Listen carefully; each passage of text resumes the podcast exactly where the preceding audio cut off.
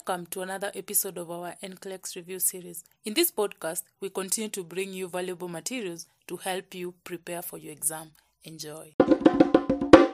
Pain. Pain is a universally unpleasant emotional and sensory experience that occurs in response to actual or potential tissue trauma or inflammation. It is referred to as the fifth vital sign. Most nurses agree with the subjective definition that pain is whatever the client says it is. The perception of a client's pain is influenced by multiple factors, such as previous pain experience and emotional, physical, and psychological status. Types of pain include acute and chronic pain. Acute pain is mild to severe pain and lasts less than six months. It usually is associated with a specific injury and involves a sympathetic nervous system response, which leads to increased pulse rate and volume and an increase in the rate and depth of respirations. The blood pressure and glucose levels also increase, while urine production and intestinal peristalsis decrease. Chronic pain is mild to severe pain lasting longer than six months. It is associated with the parasympathetic nervous system. The client may not exhibit signs and symptoms associated with acute pain. Chronic pain may lead to depression and decreased functional status. Common terminology is associated with the pain experience. The pain threshold is the minimum amount of stimulus required to cause a sensation of pain. Pain tolerance is the maximum pain a client is willing or able to endure. Referred pain occurs when pain is experienced in an area different from the site of tissue trauma. Intractable pain is pain not relieved by conventional treatment. Neuropathic pain is pain caused by a neurologic disturbance and may not be associated with tissue damage. Phantom pain is the pain experienced in a missing body part. Radiating pain is the pain experienced at one source and extending to other areas. General nursing care of clients in pain. Assessment and analysis. Clients are unique in their response to pain, and the nurse must employ careful assessment of the client's objective, subjective, verbal, and nonverbal behaviors to accurately intervene with a client experiencing pain. This is especially important when assessing infants, young children, and older adults, especially if there is any form of cognitive impairment present. The nurse should first assess the client's description of pain, including its location and intensity. Intensity is measured by a numeric rating scale of 0 to 10, and use of the Wong Baker Faces Pain Rating Scale or the FLACC scale face, legs, activity, cry, consolability for children. In addition, the nurse should assess the other characteristics of pain onset, duration, and aggravating and alleviating factors of the pain.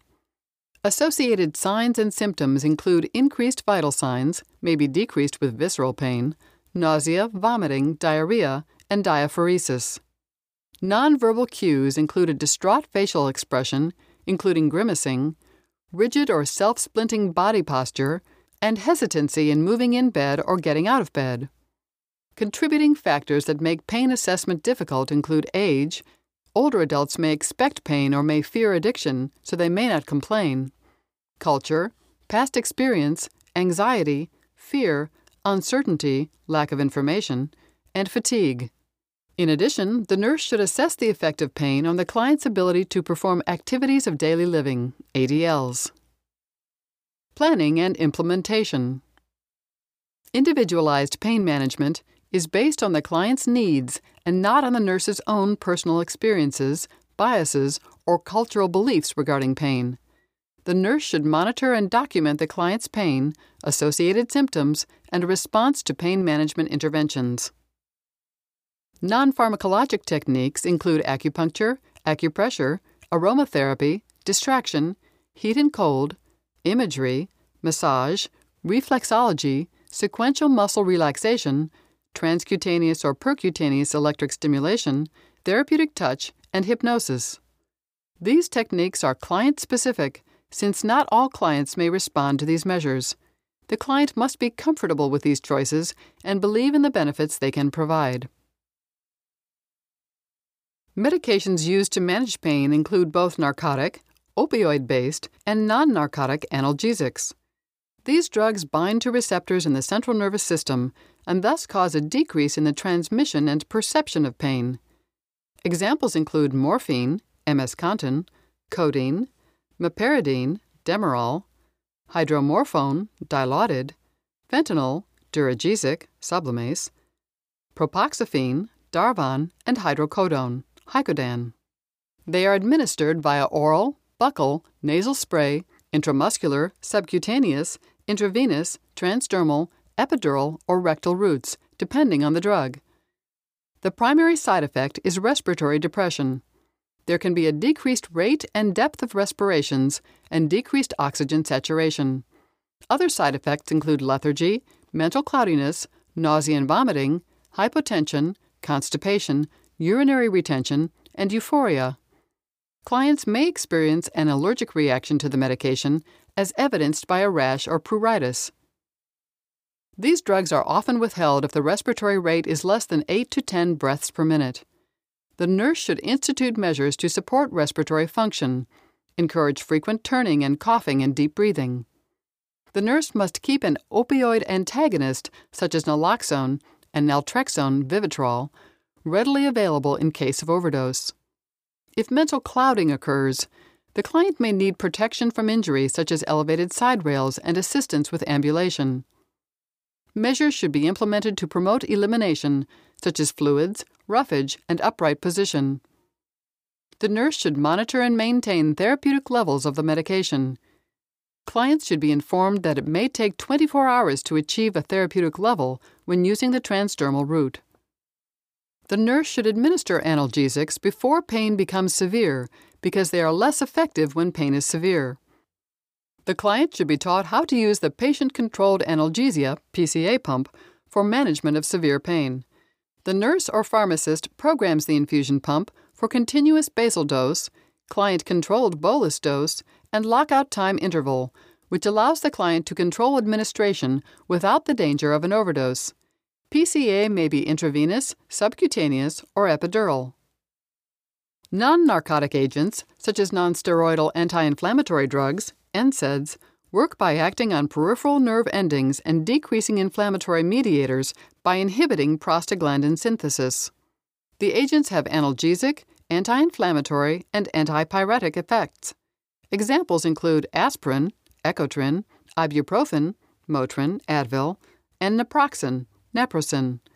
Major side effects of these medications include gastrointestinal ulceration and bleeding and are manifested by tarry stools, melena.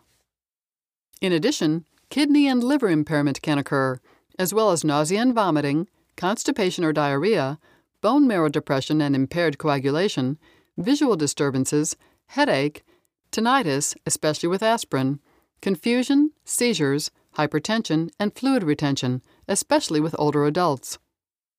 To avoid these side effects, the nurse should administer the medication with food or milk and instruct the client to drink 6 to 8 glasses of water daily. The nurse should monitor the client's CBC and liver and kidney function. The client should be taught to avoid alcohol or aspirin when taking other NSAIDs. For prevention of constipation, the nurse should teach the client to increase fiber and fluid intake. Other non opioid analgesics, such as acetaminophen, Tylenol, work by inhibition of CNS prostaglandin synthesis. These agents do not have an effect on peripheral prostaglandin synthesis, so there is no anti inflammatory action with these medications. Major side effects of these agents are few, especially if therapy is short term. The side effects that may occur include hemolytic anemia, hepatotoxicity, seizures, coma, and death. The nurse should teach the client not to crush extended release products. The nurse should monitor the CBC and liver function. The client should be taught to avoid alcohol and other over the counter products that contain acetaminophen and to avoid exceeding a maximum dose of 4 grams daily. The client should also understand that acetaminophen can be taken concurrently with anticoagulants. Should overdose occur, the antidote for acetaminophen toxicity is acetylcysteine, acetadote. Evaluation and outcomes.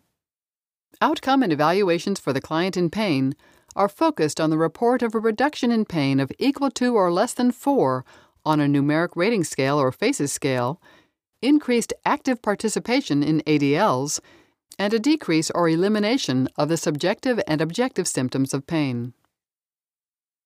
Now we'll practice an NCLEX style question. A nurse is assessing a client in pain. In addition to changes in the cardiovascular system, an increase in what physiological response should the nurse anticipate? 1. Salivation. 2. Urinary output. 3. Depth of respirations. Or 4. Gastrointestinal peristalsis.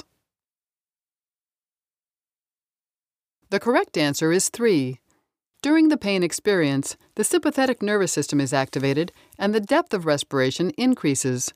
Salivation, urinary output, and gastrointestinal peristalsis all decrease because these responses are related to activation of the parasympathetic system. Let's try a multiple response question.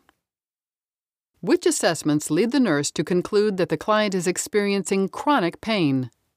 Select all that apply. 1. Digestion is slowed. 2. Relates feelings of depression. 3.